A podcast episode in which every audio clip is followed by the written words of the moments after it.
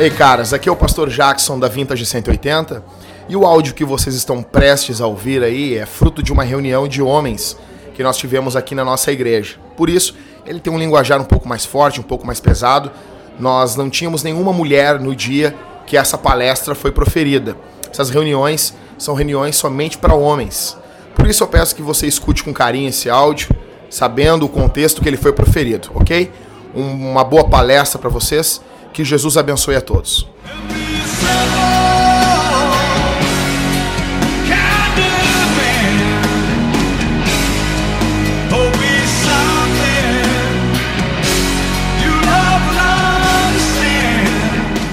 Pessoal, bom, a gente está numa série de, de sermões uh, com o nome O que o seu pai não contou para você. E hoje eu quero falar um tema muito importante. E eu vou. Eu preciso muito que vocês escrevam o que eu vou falando para vocês aqui. É tão importante que vocês escrevam, que vocês anotem, que eu vou todos os textos bíblicos eu vou projetar ali no PowerPoint. Então vocês podem copiar ou podem bater foto. Eu posso também mandar para vocês, posso postar isso na página da Cavalo Branco, posso postar esse esboço lá, porque eu quero muito que vocês peguem isso, levem para casa isso, tá bom? Uh, tem alguém lá na frente lá, ô Felipe? Tem mais alguém lá? Tirando ele, tá todo mundo aí? Então, estamos ao vivo, Cris? Estamos ao vivo? Não estamos? Ok. Gente, então, vamos começar aí. Uh, eu não sei vocês, mas quando eu conheci, quando eu conheci a teologia reformada, calvinismo, eu fiquei um cara, uh, tipo, eu, eu passei a odiar a teologia da prosperidade. Eu passei a odiar. A teologia da prosperidade passou a ser uma merda para mim. Já não aguentava, não, pavor da teologia da prosperidade. Já não curtia muito antes. Só que aconteceu um grande problema que ao rejeitar a teologia da prosperidade, eu passei a flertar com a teologia da miséria. Teologia da miséria é o quê? É o, o oposto, o antônimo da teologia da prosperidade. A teologia da prosperidade ela é definida como aquele que tem mais, ele está mais perto de Deus. Teologia da miséria é o contrário. É quanto menos tu tem, mais perto de Deus tu tá. Então, se na teologia da prosperidade os caras louvam quem tem dinheiro, quem tem grana, quem tem jatinho. Na teologia da miséria, já é louvado quem não tem nada, quem é ferrado, quem é desgraçado. Já é o louvor, o quê? Tipo, cara, é bonito, é belo. Tu ficar com o teu carro quebrando o tempo todo e tu ficar empenhado. Para a teologia da miséria é assim. E essas duas teologias são ofensivas a Deus. Essas duas teologias são ofensivas a Deus. Ambas ofendem a Deus porque elas tiram da graça de Deus aquilo que só a graça de Deus pode nos dar. Então a teologia da prosperidade ofende a Deus porque faz de Deus um comerciante, o púlpito um balcão, a igreja um negócio, o pastor um empresário, o povo os clientes e o evangelho um produto. Já a teologia da miséria ela acaba roubando muitas vezes o foco que é de Deus e dando para o homem.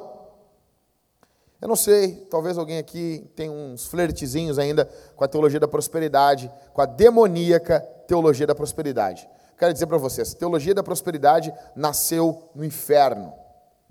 É assim, dá tanto que tu vai ganhar tanto. É, negociando com Deus, então eu pergunto aqui, será que algum de vocês ainda tem. Não, é até bom. É até bom lá quando eu estou vendo, acordo de manhã cedo no sábado e vejo o ex-bigode falando da Bíblia de 900 reais. 900 reais por uma Bíblia. Aí serve, é um bom vendedor, né, meu? Como pastor, uma bosta, né? Mas como vendedor, cara, o cara vendeu uma Bíblia a 900 reais. Um cara tem que ter, meu, não é qualquer um. Não é qualquer um. Ou talvez, não, você, não, não. Eu amo a teologia da miséria. Francis, São Francisco. Voto de pobreza. Qualquer coisinha já é um caos, não pode ter nada. Vai para o outro extremo. Igreja boa, igreja pequena. Coisa boa é quando estão passando provação. Sabe, as pessoas, as pessoas, eu fico vendo pastores de internet, eu fico apavorado. Às vezes a, a, o cara está quebrado, apavorado, porque está sem um emprego. E deu o cara assim, fique tranquilo, você tem a cruz. Tudo bem, eu sei disso, cara. A, é óbvio, é óbvio. Mas o evangelho também tem conforto para essa gente, cara. Então são os dois extremos, teologia da prosperidade e teologia da miséria. Eu quero falar hoje para você sobre dinheiro. Quero falar sobre dinheiro. Então, é o sermão 6 dessa série. O que o seu pai não contou para você. E eu quero falar para você coisas que o teu pai não sentou e não conversou contigo sobre dinheiro.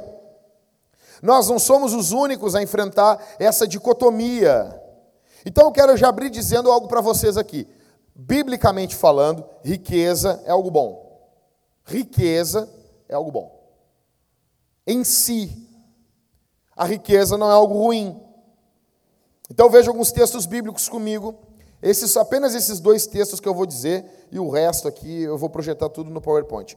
Provérbios 8, 18, 8, verso 18 e o verso 21, a sabedoria ela vai prometer riqueza para quem ama ela. Aquele que ama a sabedoria, a sabedoria promete riqueza. Provérbios 8, 18 e verso 21. Riquezas e honra estão comigo, sim. Riquezas duradouras e justiça. Verso 21. Concedendo bens permanentes aos que me amam e enchendo seus tesouros. Então, aqui é a personificação da sabedoria e ela promete riqueza para aqueles caras que amam a sabedoria. Tem muitos outros poréns na Bíblia quanto à riqueza, é óbvio. Eu estou apenas na introdução, segura aí. Provérbios 10, verso 22. A bênção do Senhor enriquece sem trazer dor alguma. Na visão de Salomão, quando Deus abençoa uma pessoa, ele dá riqueza financeira para ela. Riqueza em Provérbios é dinheiro. Então, riqueza, em primeiro lugar, ela é algo bom na Bíblia. Agora o problema é como que os homens usam isso.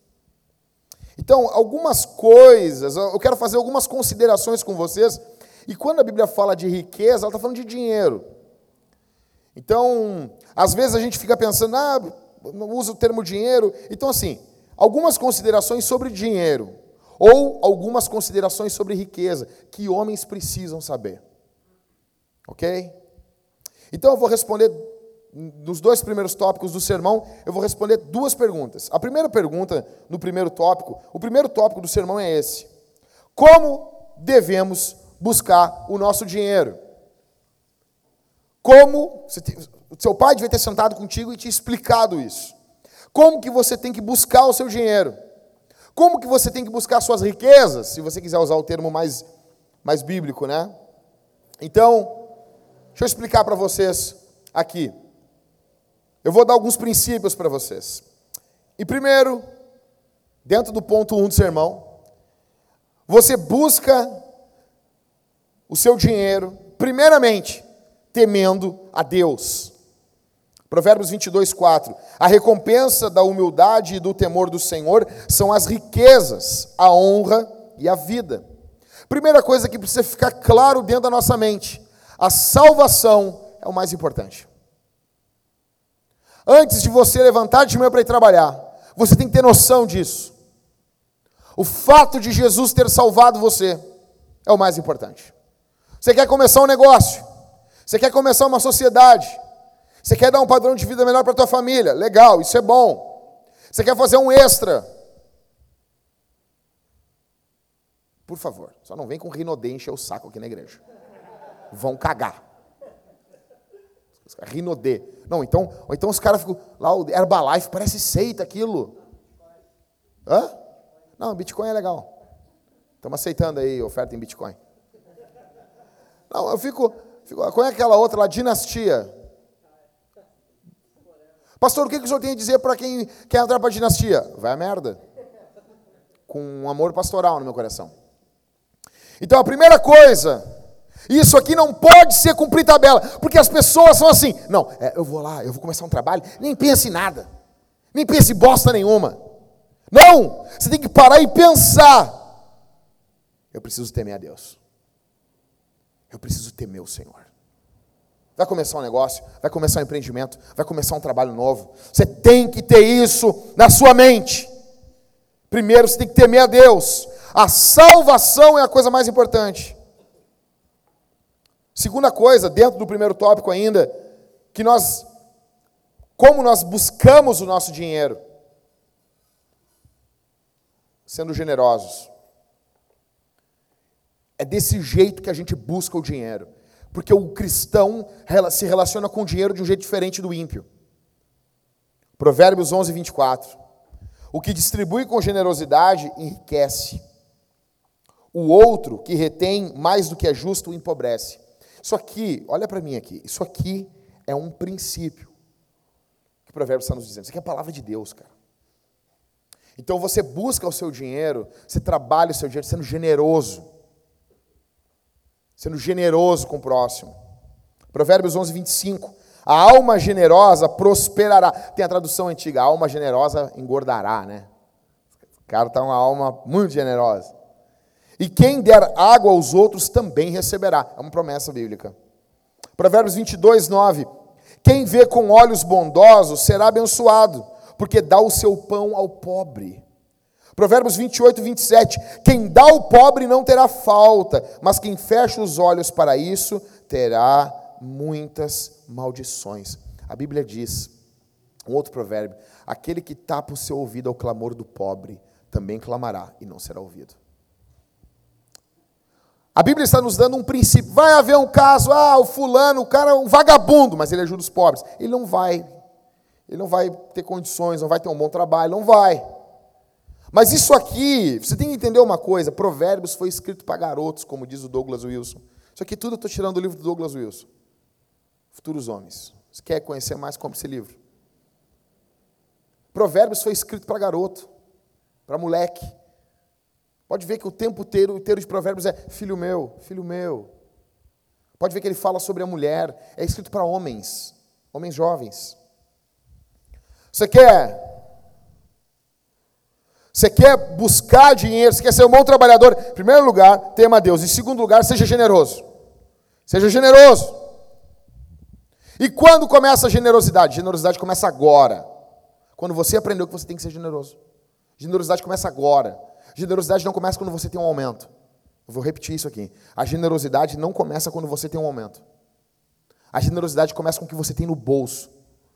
A viúva pobre tinha o quê? Tinha uma nada. Tinha uma moeda. E ela era generosa. E aqui eu nem estou falando oferta com a igreja, cara. Eu estou falando aqui generosidade em tudo na tua vida. Em tudo. Em tudo. A avareza mata a nossa generosidade com os outros. Então, assim, é inadmissível um cristão que nunca dê esmola para ninguém. É inadmissível.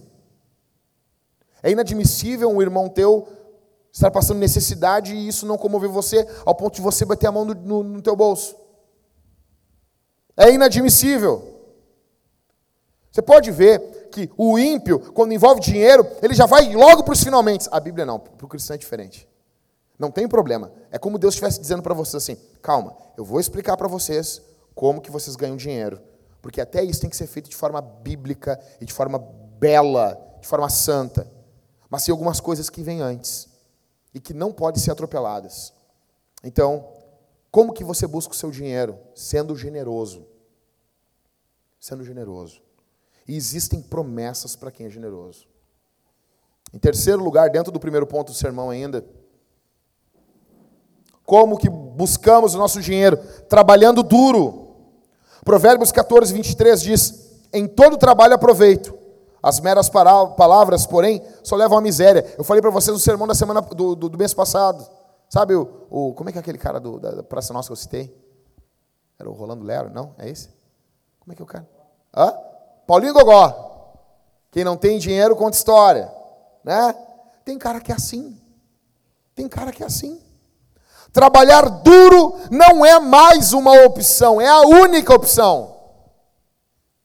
Em tudo o que fazemos, devemos ter um empreendimento violento das nossas vidas. Não importa o que você faça, em tudo. Você é um encanador, trabalhe duro. Você vai ser um pastor, trabalhe duro. Você vai ser um médico, trabalhe duro. Você é um programador, trabalhe duro. Eu já falei isso na série dos 10 mandamentos. Pare de roubar seu chefe. Pare de mandar e-mails para outras empresas procurando trabalho do computador do teu trabalho. Você imagina isso? Seu chefe contrata você e tu usa o computador do trabalho, o tempo do trabalho, para mandar e-mail para uma outra empresa. Faz isso na frente do teu chefe. Ó, chefe, é o seguinte, tu está pagando para mim esse trabalho aqui, mas eu vou usar o teu computador, eu vou usar o meu tempo aqui, que está sendo pago para eu produzir aqui, para isso gasta tempo, vai a mais vezes no banheiro do que precisa. No trabalho e na hora do sermão, sempre levanta a bunda, não senta a bunda no banco. No trabalho, está toda hora estão bebendo água. Nunca vai ter problema de rim. Em casa não bebe água nunca. Está roubando o teu patrão. Trabalhe duro. Trabalhe duro.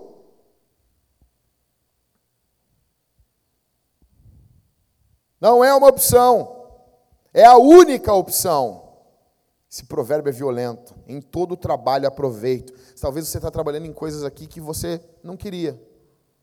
Em todo trabalho aproveito. Não é pecado? Não é pecado. Se estiver trabalhando como lixeiro, glória a Deus. Eu vi um meme na internet, eu achei fantástico. Eu vou reproduzir, mas vou dizer que eu veio de um meme isso. O cara disse assim, cara, tu não tem vergonha de ser. Um cara perguntava para o lixeiro, tu não tem vergonha de ser o cara que, que fica limpando o chão para os outros?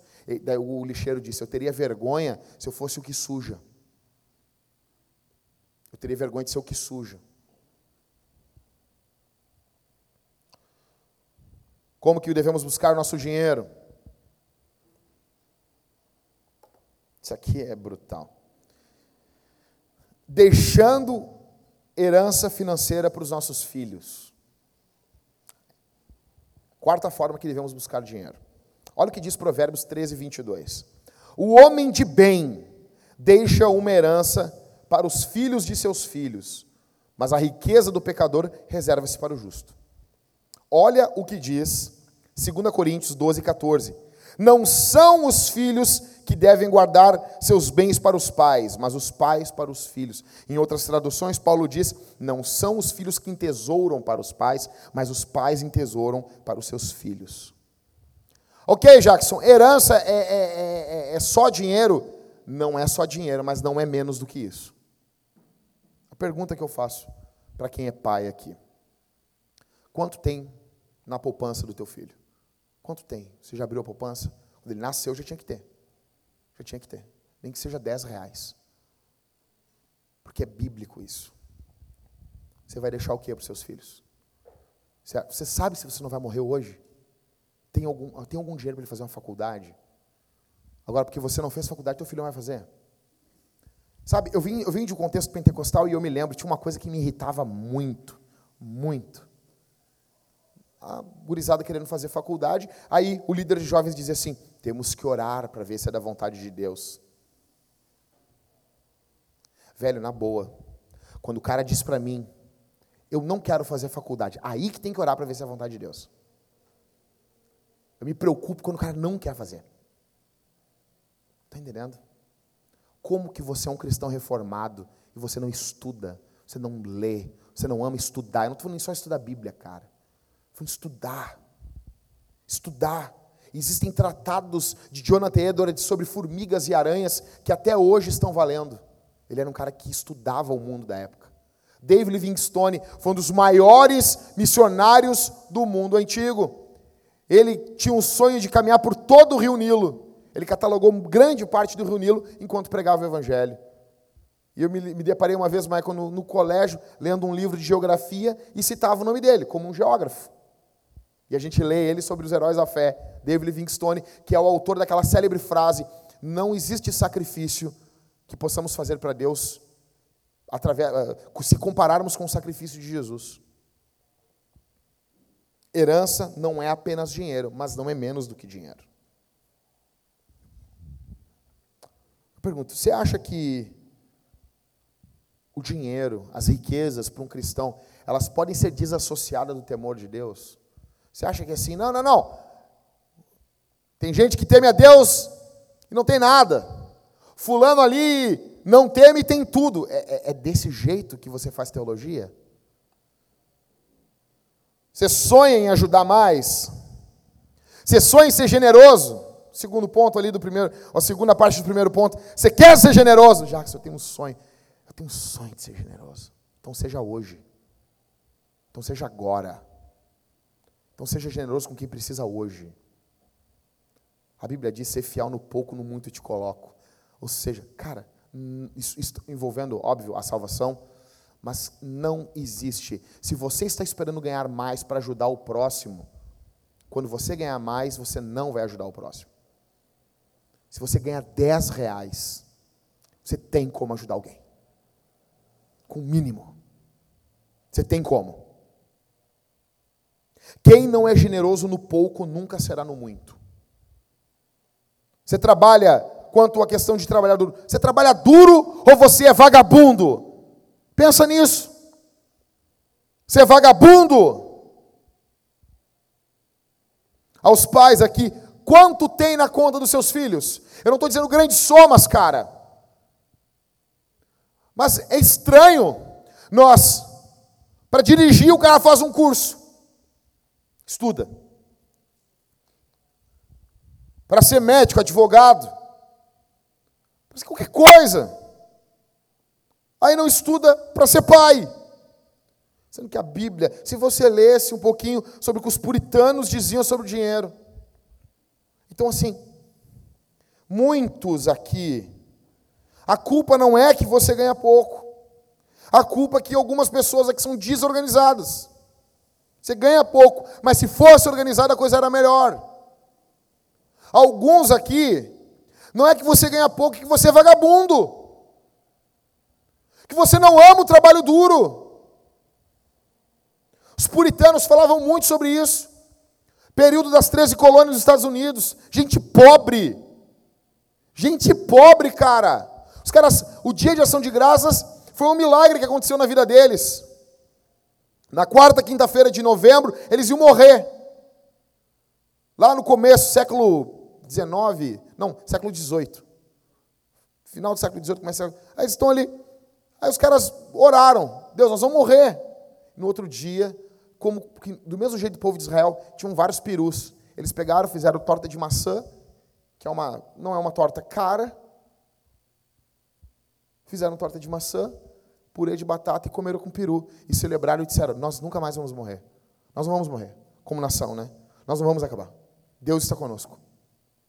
E a ética puritana, a ética, essa ética que é mais refinada que a ética protestante, essa ética com dinheiro, a forma de lidar com dinheiro, fez a base capitalista dos Estados Unidos. Do trabalho, da dignidade. Trabalho duro. Todos eles falavam sobre isso, sobre o uso, o cuidado com o dinheiro. E, e, e quando vai falar, com, que eu gosto muito de falar, cara, Vai conversar com presbiterianos, cara que. Presbiteriano mesmo. Não é esse presbiteriano meia boca. Os presbiteriano mesmo. Os caras têm uma visão do dinheiro fantástica, cara. Aí tem a brincadeira que não tem presbiteriano pobre. Os caras, cara, a, a, forma como eles vão guardando, lidando com o dinheiro, ajudando as pessoas, generosidade. Eu conheci pessoas que ganhavam relativamente bem, mas podiam ter um padrão de vida muito maior, mas eram pessoas mais moderadas com o dinheiro. Ajudavam pessoas guardavam dinheiro. Então, repassando aqui, em primeiro lugar, como buscamos o dinheiro? Primeiro, temendo a Deus. Segundo, sendo generoso. Terceiro, trabalhando duro. E em quarto, deixando uma herança financeira para os seus filhos. O provérbio está falando disso sobre dinheiro. Ok, isso aqui é como a gente ganha dinheiro. E como que a gente desperdiça? O que, que o provérbio tem a dizer para nós? Como que a gente joga dinheiro fora? Como que a gente perde? Isso aqui é como a gente deve ganhar. E como que a gente perde dinheiro? Primeiro, luxo. Provérbios 19, 10. Ao tolo não fica bem viver no luxo, muito menos ao servo dominar os príncipes. Douglas Wilson vai dizer que é uma característica do tolo buscar coisas luxuosas. E muitos fazendo isso empobrecem. Perdem dinheiro. Você já viu? Você já viu? Você já pesquisou sobre a vida do Mike Tyson? Você já pesquisou a vida do Mike Tyson? O que, esse cara já ganhou de dinheiro? Mas o cara tinha uma vida louca. O cara queria ter um, tinha um tigre, velho. Não, cara, tu quer ver quando o cara é balaca, se ele tem um tigre ou um macaco? Até o latino tem um macaco, morreu um macaco do latino. Morreu o macaco do latino. O cara quer ter um macaco. O cara tem um sonho de ter lá um tucano. Não pode ter um cachorro, cara. O cara tem uma iguana. Vai a merda, cara. Eu quero ter uma iguana. Coisa de viado isso. Eu quero uma iguana. Luxo. Eu pergunto, você está sonhando com algumas coisas? Isso é útil para você? Para quê? Para quê? Não estou falando que você não vai querer ter uma coisa boa, cara. Não estou falando isso. Não estou falando assim, ah, você não pode sonhar com um carro novo, você não pode sonhar com uma coisa boa. Não estou dizendo isso. Estou dizendo assim, tudo você tem que perguntar, por que eu quero isso? Isso se explica? Se explica o que eu estou querendo? Ou não se explica? Então, você joga dinheiro fora, você desperdiça com luxo. Você desperdiça também com vadiagem. E aqui dentro, a vadiagem ela vai desembocar em inveja e ansiedade por enriquecer. Olha os textos bíblicos comigo. Provérbios 28, 19 até o 22. Quem lavra a sua terra se fartará de alimento, quem trabalha. Mas quem segue os preguiçosos se encherá de pobreza. De forma básica. Verso 20: O homem fiel desfrutará de ricas bênçãos, mas o que tem pressa de enriquecer não ficará impune. 21. Fazer discriminação de pessoas não é bom, pois o homem praticaria o mal até por um pedaço de pão. 22. O invejoso corre atrás das riquezas e não sabe que a miséria o aguarda. Olha só. O vadio, ele é invejoso. Você já viu isso aqui? Vai falar do cara lá. Pô, meu, ah, tu viu lá, meu? Felipe comprou um Celta. Pô. Deu os caras assim, ah, mas também, né, meu? Também. Ah, mas, eu tenho, meu, eu tenho um nojo de quem faz isso.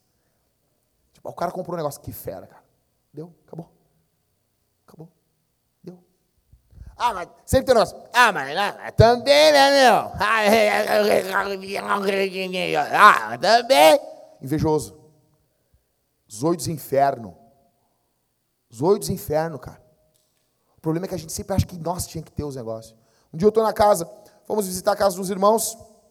Eu fui com um irmão muito querido, mas ele é muito invejoso. E a gente foi visitar os irmãos. Aí chegamos lá, cara, pensa numa casa bonita, meu. Tinha um recanto do guerreiro no fundo, tinha uns negócios. A casa passava tipo um bagulho do Batman, o carro até chegar na parte de trás. Cara, era muito legal a casa do cara, meu. Passava assim, ó, e abria um compartimento onde tinha umas ferramentas, uns negócios. Muito fera, cara. Daí nós estamos indo embora, esse irmão disse assim: Ah, na hora lá até me deu uma tristeza. Eu, por quê, meu? Não, bah. Ah, tá louco, cara, tem muito mais do que eu. Sim nem para nem para nem para fingir. Ah, mas daí teve uma hora que eu me acalmei. Ah, precisa pedir perdão para Deus, né? Ah, é que ele é bem mais velho que eu. Eu vou ter também quando eu tiver a idade dele. Invejoso. Inveja, ansiedade. O, o, vadio, ele tem uma ansiedade por enriquecer. Quer ver uma, uma característica do vadio? Ele fica maquinando o que, que ele faria com Mega Sena. Ai, a merda! Seu vadio! Eu faria isso, eu faria isso, faria isso. Quer enriquecer rápido. Isso é na boa, velho. Eu não, eu não posso te disciplinar. Eu queria. Se você compra a telecena, eu queria te disciplinar. Eu queria pisar no teu pescoço. Mas uma coisa, assim, ó, eu oro, não ganhar. Não deixa Jesus. Não deixa. Fica por um númerozinho. Fica por um, Jesus, para ele se desesperar. O cara pergunta para mim, sério, falar, falar de boa. Pode acreditar ou não acreditar, esse problema é teu. Esse problema é teu. Jackson, tu queria ganhar na Mega Sena? Não. Eu não queria. Eu não queria. Ah, ah, tu não quer melhorar de vida? Não, isso é outra coisa. Mas eu quero que venha pelos meios bíblicos: trabalho, uma oferta ou herança. Desse jeito. Do suor do teu rosto comerás teu pão, não é do suor da tua unha, não é do suor do teu jogo. O problema, e eu não estou nem falando assim, daqui a pouco o Rodrigo está aqui e a mãe dele joga no nome do Rodrigo. O Rodrigo não tem culpa. Beleza, ganhou. Mas o problema não, não é, é essa ânsia de querer as coisas rápidas. Rápidas. Tem a igreja aqui do apóstolo, aqui em Porto Alegre. Eu não vou falar para não expor o Silvio Ribeiro, mas ele ensinou a igreja, ensinou a igreja a todos, todos jogarem na Mega Sena. Tu acredita nisso? Tu acredita nisso? Queridinha, joga na Mega Sena. Mas nunca falei mal dele, Tiago. Nunca falei mal. Qual outra forma que nós desperdiçamos dinheiro? Então, primeiro, luxo, vadiagem, glutonaria. O cara, como assim, velho? Sim. Olha o que diz Provérbios 21, 17. Quem ama os prazeres empobrecerá, quem ama o vinho e o azeite nunca enriquecerá. Tem um, um, uma definição bem rápida aqui do Douglas Wilson sobre glutonaria, e o Douglas Wilson é um cara cheinho que nem nós, assim, então você fica de boa aí, que ele não é um cara que está querendo dar canelada na gente, tá bom? Ele diz assim, Douglas Wilson, sobre glutonaria. Na Bíblia, o glutão não é o sujeito que repetiu o purê de batata, não é isso, tá? Em vez disso, refere-se ao sensualista, aquele que se embriaga, o embriagado de comida. Biblicamente, o glutão é um comedor dissoluto, aquele que se mata para comer. Por exemplo, os antigos romanos tinham quartos chamados de vomitaria, nos quais os hóspedes podiam se preparar para um segundo prato. Essa busca sensual por alimento conduz à pobreza. Então, eu tinha um colega meu de trabalho que, cara, ele ia nas churrascarias da vida e ele comia que nem um demônio. Tipo assim, eu tô falando, eu como pra caramba. E, e, e aquele cara lá, e quando ele estava cheio, Daniel. Claro que se fosse tudo Daniel, Daniel comeria muito mais. As comidas, vai, as pro Daniel vão para as pernas, assim. Os pés. Cara, o cara ia pro banheiro vomitar para comer mais. Ele falou isso para mim, rindo. Eu olho. Tá entendendo? Quando o, cara, quando o cara comeu de tal forma que me escandalizou, é porque o cara comeu muito. Eu, eu, eu, fazia, eu dizia, que nojo, cara. Daí ele vomitou uma vez, voltou a comer um monte, e daí ele, pô, tinha a sobremesa que eu mais gostava. Deu, ah, tu não vomitou de novo. Foi lá e vomitou de novo para comer sobremesa. Está entendendo o que é isso? Está entendendo o que é isso? Tem gente que vive a comida, ele vive em prol da comida. Eu não estou dizendo aqui, velho, não estou dizendo, que nem assim. O Catito chegou para mim agora assim, não, vamos lá comer lá em casa. Eu disse, ó, Catito, eu vou arrebentar na tua casa, Catito. Eu vou, eu como, eu como domingo de meio dia em diante, comer, né? Comer. Comer. E segunda-feira. Catito, não vai ficar pedra sobre pedra. Não, vamos lá. Tu não sabe o que você está falando.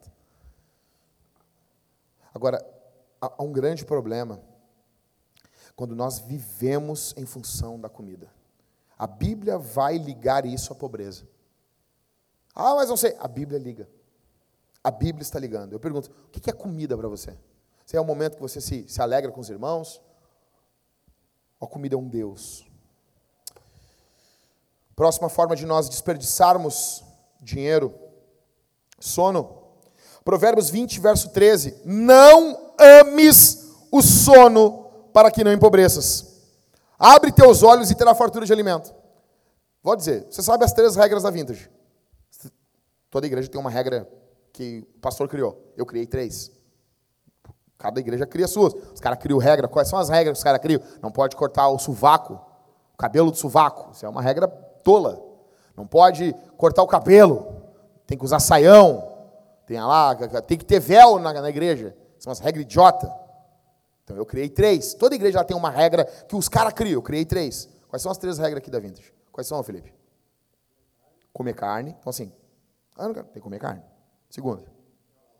Tirar um soneca e tomar banho com a mulher. São três regras daqui. Solteiro, é óbvio que eles não vão conseguir cumprir todas essas três. Então, assim, tem que pegar, desfrutar a tua mulher. Sabe por quê? Porque tu vai morrer ou tu vai desfrutar. Isso é fato. Alguém vai usar a tua mulher se tu morrer. Vão botar os pés na tua mesinha de centro, usar o teu roupão e alargar teu chinelo. E aí?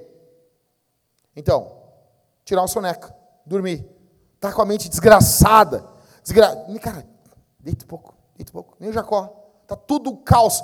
Tá tudo um caos, cara. Ah, não sei o que eu faço, não sei o que... Você quer saber? Bota no modo avião assim e tira meia hora de sono. Você dorme meia hora. Tu vai levantar renovado. Tu vai levantar renovado. Só que assim, uma coisa é o sono servir pra gente. Uma coisa é o sono servir. Cara, eu, eu sou um cara que gosta de dormir. Eu procuro não dormir mais do que seis horas. Assim, eu, o bom mesmo para mim seria dormir nove. Eu dormi nove, eu fico feliz. Acordo feliz. Mas eu procuro não dormir nove. Eu tenho vergonha. Pô, ninguém, não tem ninguém me olhando, negão. Tem ninguém me olhando. Eu disse, cara, se eu dormir nove horas, eu fico com vergonha da vida. Vergonha da vida, cara. Então eu procuro dormir seis horas por dia. Que é ciclos de uma hora e meia, que diz que fecha o sono bom. Tá ligado? Então, ah, o Jackson levantou oito horas da manhã. Bah, levantou tarde. Oito e meia levantou tarde, né? Seu falador, eu fui dormir duas e meia da manhã resolvendo um problema enquanto tu peidava na tua cama. Então, mas uma coisa, é o, não é o sono servir, é a gente servir o sono. Não ames o sono para que não empobreça. Abre teus olhos e terá fartura de alimento. Eu pergunto, até que horas tu dorme? De forma prática, até que horas tu dorme? Tu quer ver, cara, essa geração, meu. Essa é a geração do eu tenho insônia. Eu aceito com todo respeito, Catito, o pai do brochê, já assim, ah, eu tô com problema, Jackson, eu tô com insônia. Agora, nego de 20 e poucos anos com insônia, vai a merda. Vai a merda com a tua insônia. Vai dormir cedo. Ah, não consigo dormir cedo. Beleza, eu curo a tua insônia em um dia. Sabe como, negão? Não dorme. Ah, ah eu fiquei acordado até seis da manhã. Não dorme. Não dorme! Ah, o quê? Fica acordado.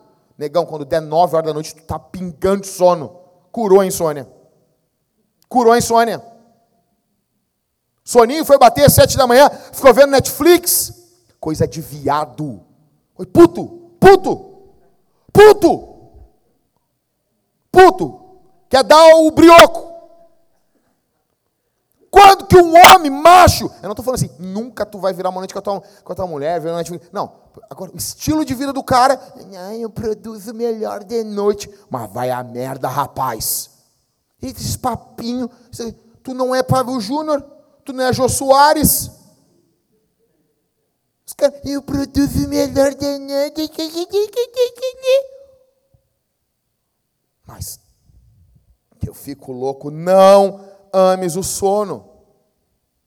Não ames o sono. Sono, o cara, o cara vive para o sono, o cara vai ser um pobre. Então, assim, tu tem que entender que tem, tem os pobres, quando Lucas fala sobre os pobres, é uma coisa. Quando Provérbios fala, tem pobreza que é fruto de pecado na Bíblia. Tem umas que não. Tem umas pobrezas que é fruto de opressão. Quando Jesus chega, o Império Romano está oprimindo o povo com altos impostos. O governo que cobra muitos impostos empobrece o povo, biblicamente falando. Não é assim, eu vou cobrar altos impostos para ajudar o povo. Não, isso é coisa de idiota.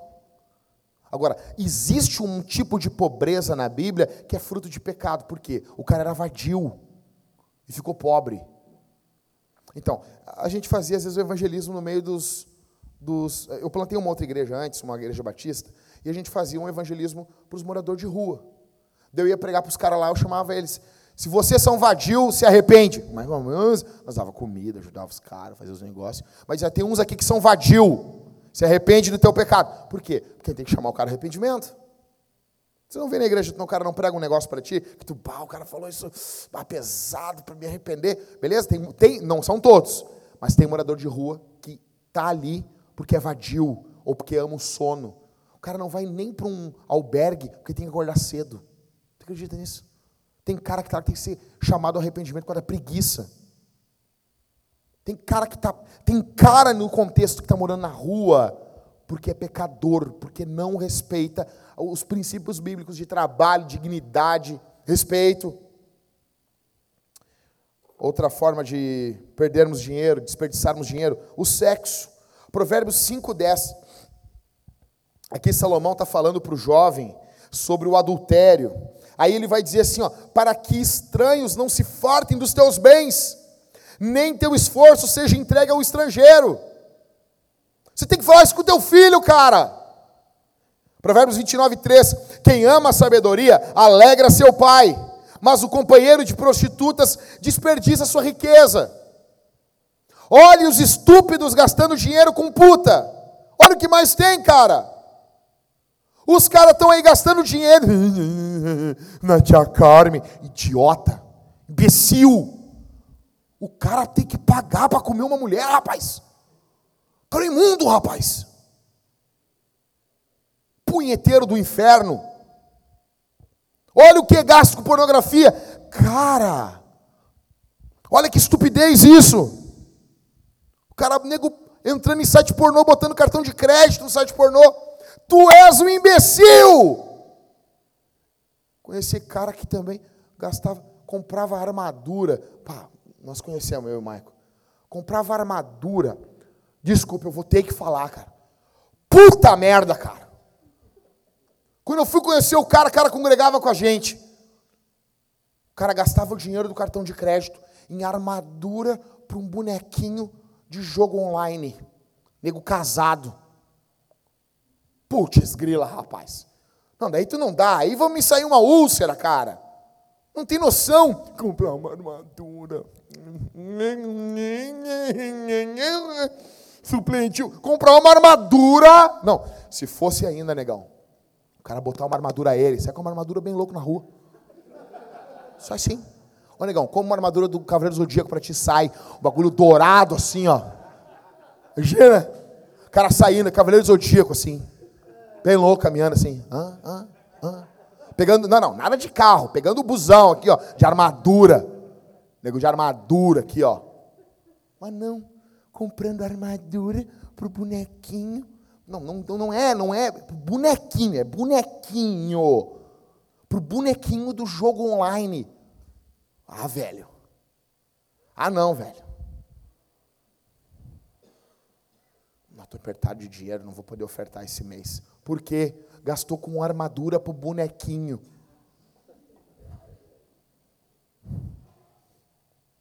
Depressivo. Tem, nem toda depressão tem que ter tapa na, nas costas assim. Tem, tem uns depressivos que tem que patrolar. Uns, não é todos.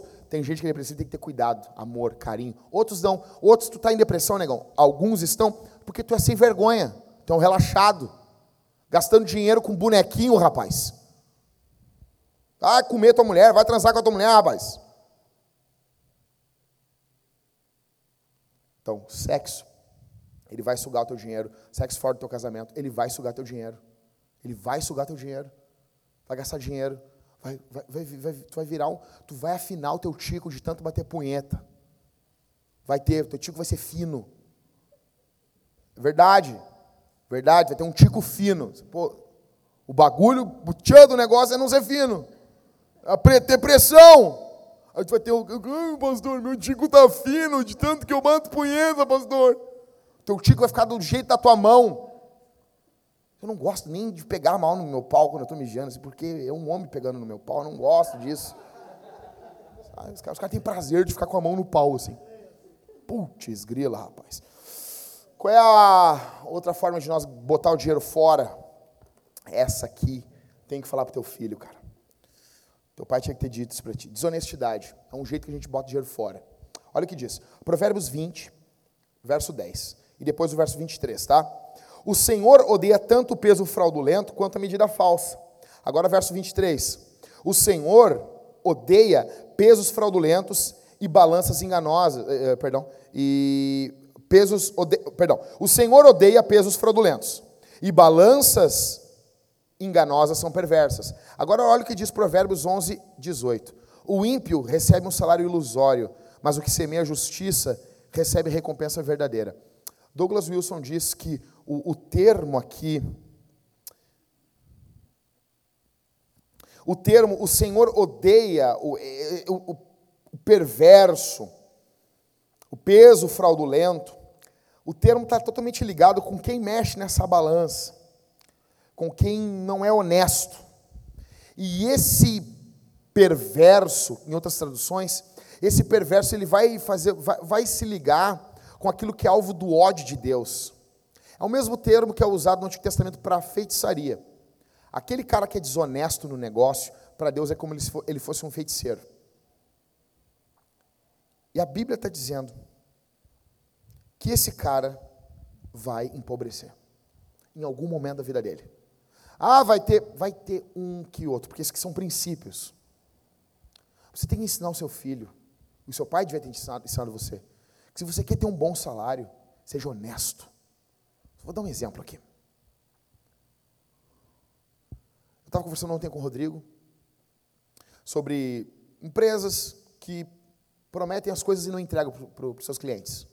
Cara, tu quer ver? Vamos lá. Qual é a principal marca quando você pensa em material de construção?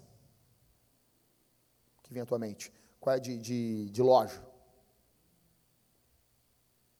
Material de construção. Ah? Tumeleiro. Tumeleiro. Tu vai lá, muito raramente, tu vai comprar um negócio, vai dar merda. Tu vai comprar uns negócios sobre comprar eletrônicos. Comprar um pendrive, comprar um cabo. Qual é a principal loja? Ricardo, eu não conheço. Para mim é de Gimmer. Eu comprei, eu comprei um. Eu, escuta isso aqui. Eu comprei um, um, um roteador na de Gimmer e estragou. E menos de um ano eles arrumam. E eu cheguei lá não tinha nota. Esqueci, perdi a nota. Aí cheguei lá, ah, cara, estragou meu negócio. Falei, não, fique tranquilo, senhor. O senhor tem mais ou menos uma noção quando o senhor comprou? Eu ah, acho que eu comprei em torno de junho. Da mulher falou lá, senhor imprimiu a nota, me deu a nota. Agora o senhor tem a nota. O senhor pode passar ali na, naquele setor ali e vai dar entrada eles vão arrumar para o senhor. São honestos. Velho, são honestos. Eles não querem te trapacear. O que, que acontece? Um princípio. Vai demorar um pouquinho mais. Mas eles vão ter uma clientela firme, cara. Eles vão ter uns caras que vão ser cliente pau-ferro dos caras, meu. Vão pagar até mais para ir ali. Não sei se você é assim. Dependendo se o negócio é bem vendido, é, é uma coisa honesta, a gente até paga mais. Então é fato. Você quer ganhar dinheiro. Assim, tô, eu estou falando de forma pragmática aqui. Quer ganhar dinheiro? Seja honesto. Seja honesto. Tratou isso? Faz isso. Eu pergunto, você gosta do jeitinho brasileiro? Você não vê maldade em omitir? Porque tem gente que, não, eu não menti, eu não menti, pastor, mas omitiu. Falou um bagulho querendo dar a entender outro. Não falou mentira, mas disse uma coisa, mentalmente tu quis dar a entender outra coisa. Sem vergonha tu não é honesto. Então, no que envolve dinheiro, recapitulando. Como que a gente busca, ganha o nosso dinheiro? Temendo a Deus, sendo generoso, trabalhando duro, deixando herança financeira para os nossos filhos. Herança financeira, deixar dinheiro para os teus filhos. Dois, como que a gente desperdiça dinheiro? Luxo, vadiagem, glutonaria, sono, sexo fora do casamento, desonestidade. Termino dizendo para você como que a gente resolve isso. Olhe para Jesus. Como assim? Ah, para, Jax. Sério. Quando o assunto é riqueza, o exemplo não é o Steve Jobs, não é. Quando o assunto é riqueza, o exemplo não é o Bill Gates, nem o mexicano lá que é o segundo cara mais rico do mundo, lá o dono da Televisa, da Televisa lá, né, Everton? É da, Cla da Claro, né? Não é, o, o exemplo não é esses caras, para nós não é. A gente pode ter alguns princípios, aprender alguma coisinha com esses caras, mas o nosso exemplo é Jesus. Sobre riqueza, o nosso exemplo é Jesus. Aí você vai dizer para mim, como reformadinho, mas Jesus era pobre. Calma aí. Olha o que diz a Bíblia em 2 Coríntios 8, 9. Pois conheceis a graça de nosso Senhor Jesus Cristo, que sendo rico, tornou-se pobre. Por vossa causa, para que fosseis enriquecidos por sua pobreza. Jesus era rico, porque ele é Deus. Ele abriu mão da sua riqueza e assumiu a pobreza por causa de nós. Presta atenção nisso. Se você quer servir a Deus com as suas riquezas, com o seu dinheiro, você tem que ter algo para abrir mão. Jesus tinha algo que abriu mão. Eu fico louco, cara. Os caras dizem assim: não, eu não. Eu não. Eu, eu, não, eu, eu, ganho pouco por causa do evangelho. Como assim, cara? Como assim? Jesus trabalhava duro para sustentar sua mãe, seus irmãos. Sabe que a tradição vai dizer que José morreu, morreu cedo? Você pode ver, não, a Bíblia não fala depois de José. A Bíblia não fala nele. Jesus era o filho mais velho, primogênito. Ele sustentou a mãe e os irmãos. Alguns são vagabundos e colocam a culpa no evangelho. Faz trabalho mal feito. É grosso com o cliente e bota a culpa no evangelho. Eu ganho pouco porque é a teologia da prosperidade. Não é a teologia da prosperidade, cara. É tu que não é um bom empregado. Responde para o chefe o tempo todo. Eu não estou falando aqui, o cara vai te tratar que nem um bicho. Mas tu deve submissão ao teu chefe. São péssimos profissionais. Cara faz as coisas errado, cagado, tudo podre. E bota o não, isso é porque é do evangelho. Negão.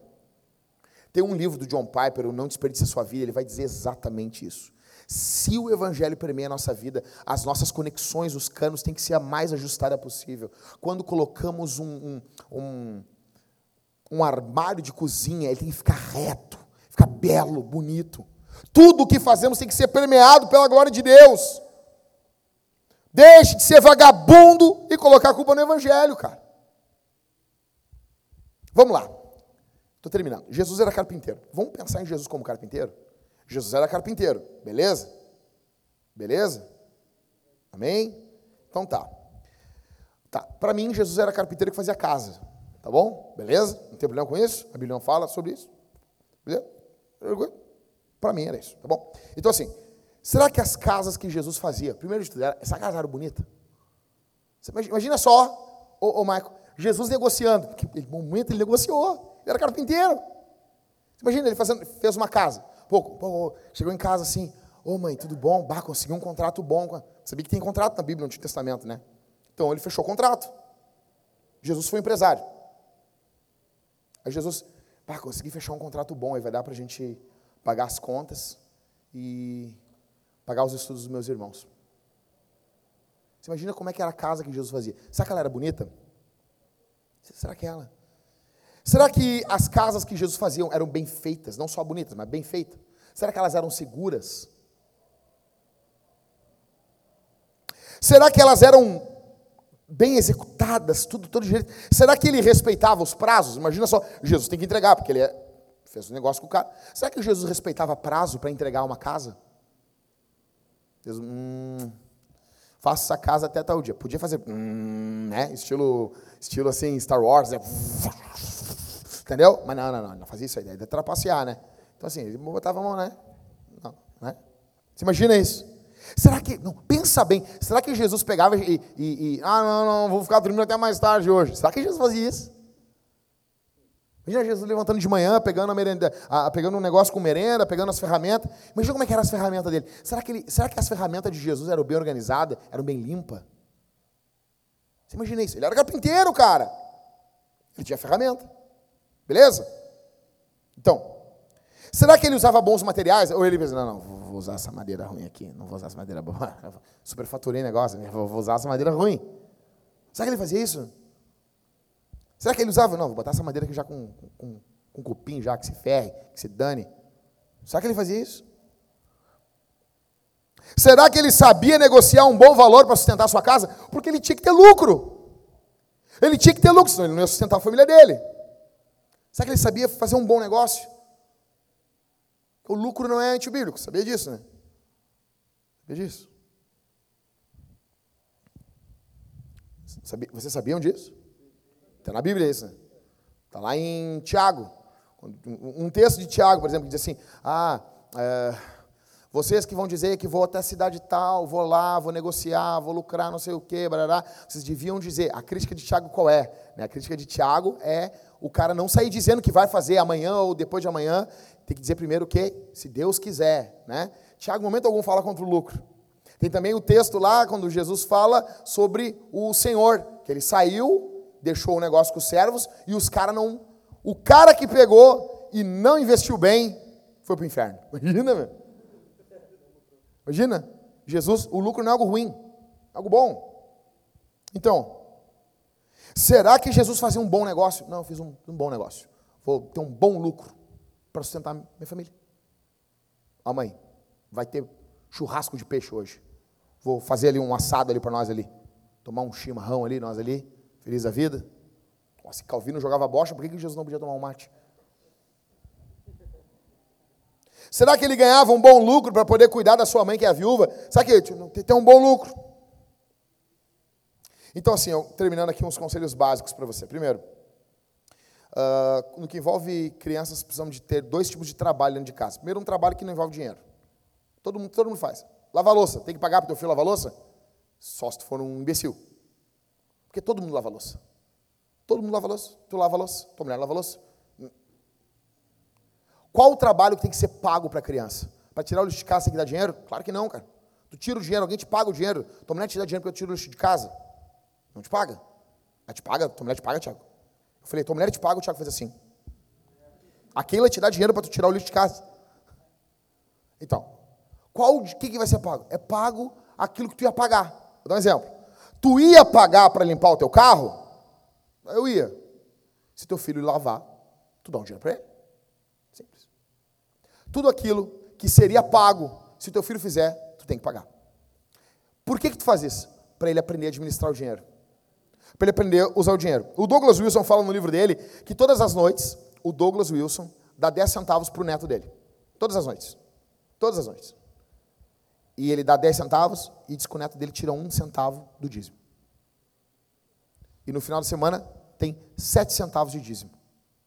Que ele vai lá e entrega na igreja. Toda noite. Douglas Wilson lhe dá uma, uma ideia. Você pode fazer assim, pode fazer diferente. Ele dá uma ideia. Ganhou 100 reais hoje. um exemplo de 100 reais. Ganhou 100 reais. Primeira coisa que o Douglas, o Douglas Wilson vai dizer: dá o dízimo. Oferta, né? Aquilo que tu te correspondeu a ofertar na igreja. Dízimo. Guarda 20 pila. 20%. Guarda 20 reais. E usa 20 reais para ser generoso com alguém. Como? Pagar uma pizza para uma pessoa. Vamos sair aí, ô Michael. Vou pagar uma pizza para o Michael. Vou pagar um café da tarde. Não, não, Michael, deixa que hoje eu pago. Tem que ter, o cara tem que ter. Deixa eu dizer um negócio, meu.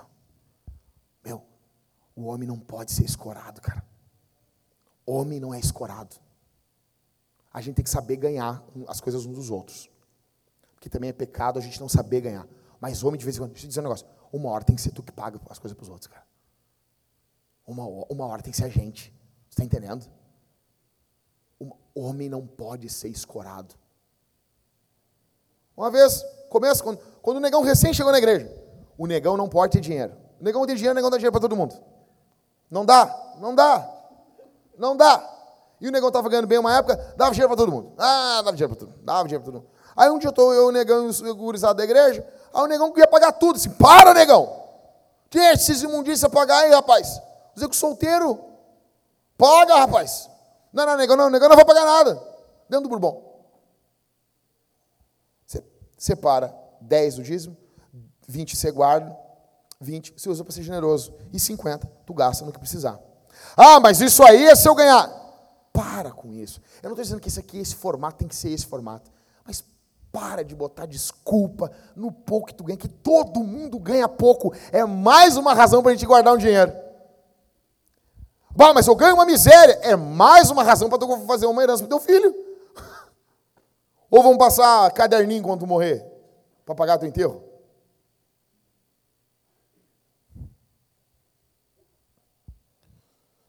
Resumo, encerrando. Ser um preguiçoso, vagabundo que não pensa em dinheiro. Só, que só pensa em dinheiro é pecado. E quem não pensa em dinheiro também é pecado também. Jesus falou. Sabe que Jesus foi o cara que mais falou sobre dinheiro? E a gente tem problema de falar sobre dinheiro. Não, tem que falar, cara. Se a gente não falar aqui sobre dinheiro, sobre sexo, o mundo vai falar no nosso lugar. Então, em primeiro lugar, como que nós desperdiçamos nosso dinheiro? Como nós ganhamos dinheiro? Temendo a Deus, Ok? Segundo. Sendo generoso. Terceiro. Ah?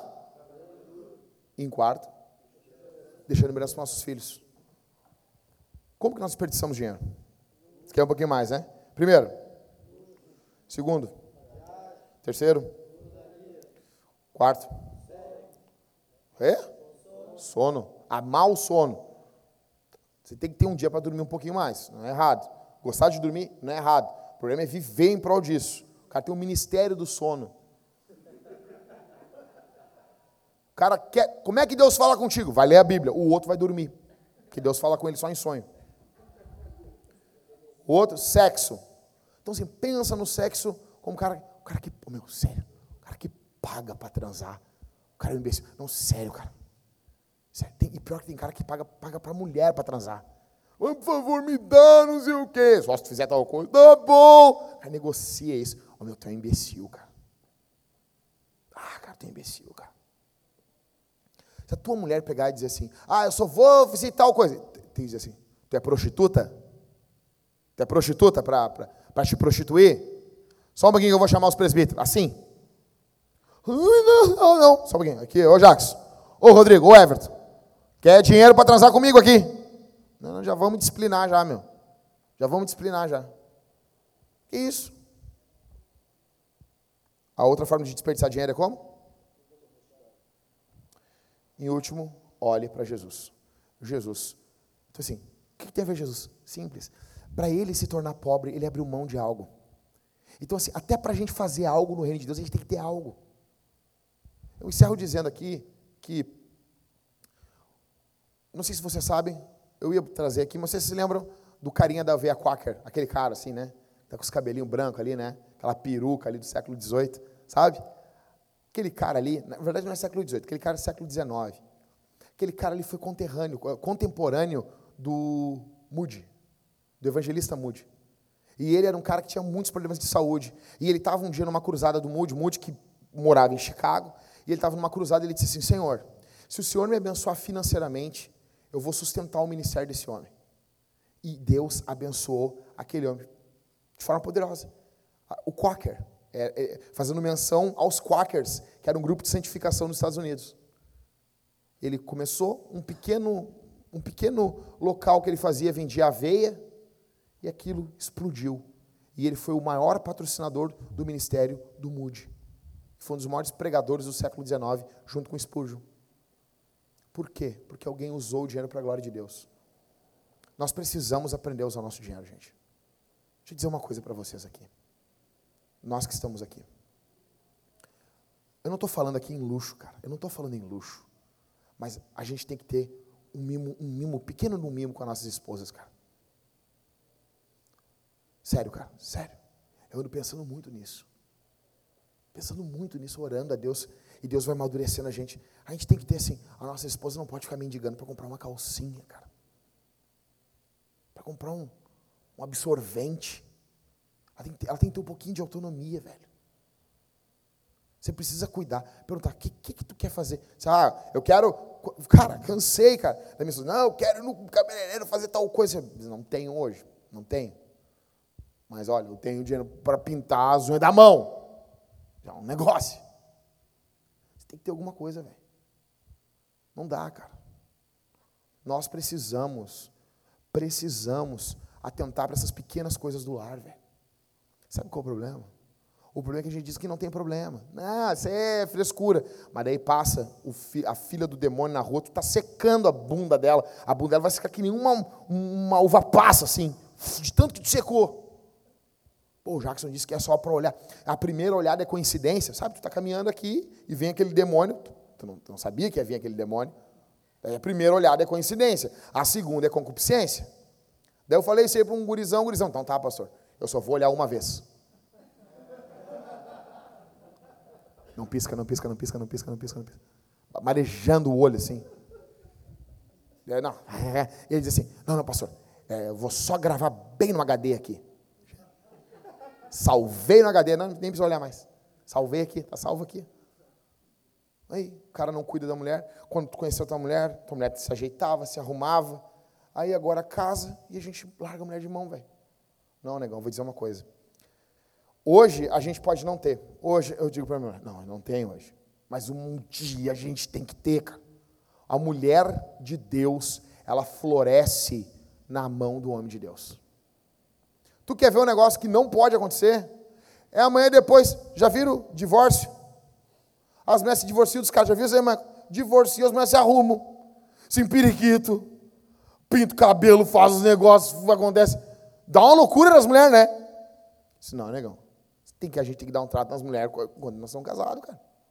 Isso é um negócio, a idade está chegando, a idade está chegando, dá uma recaustada na tua mulher, trabalha, faz uma hora extra, faz um negócio, larga um dinheiro no corpo da tua mulher, investe naquele corpo ali, tu desfruta dele. Amém? Amém? Amém ou não amém? Teu pai tinha que ter dito isso para ti. Vamos orar, fecha os olhos, sentado mesmo. A boa noite seja Jesus para você e para mim, que somos avarentos, ou que amamos o dinheiro, ou que temos pavor do dinheiro. A falsa santidade. Fecha os olhos, vamos orar.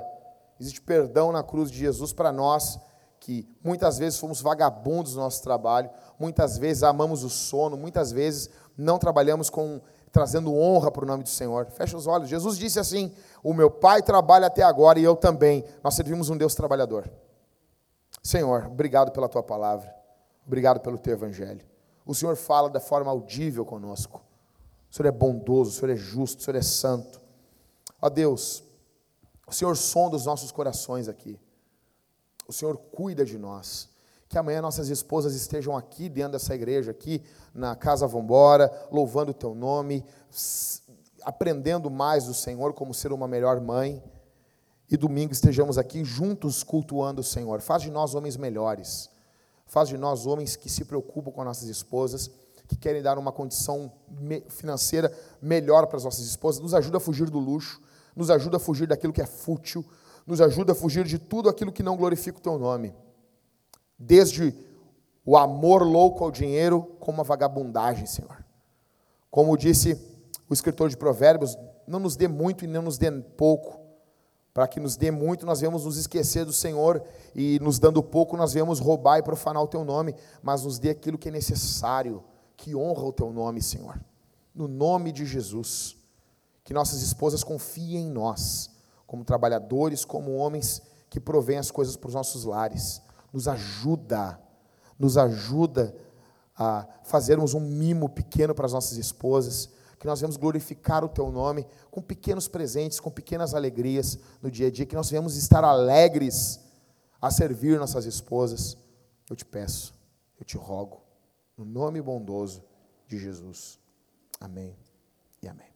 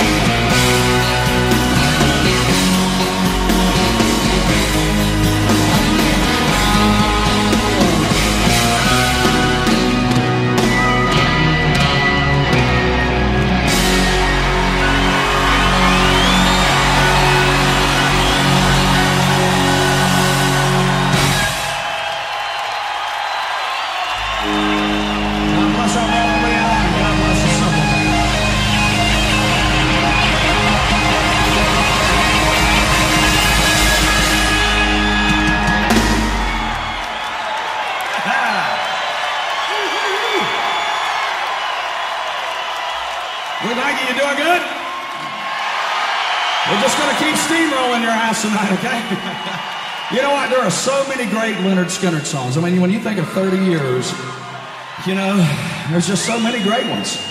So we're going to get in as many as we can tonight. We thank you so much for coming. You guys got to keep going with us. Give us the power. We've been there, we've done that, and we ain't never going back again.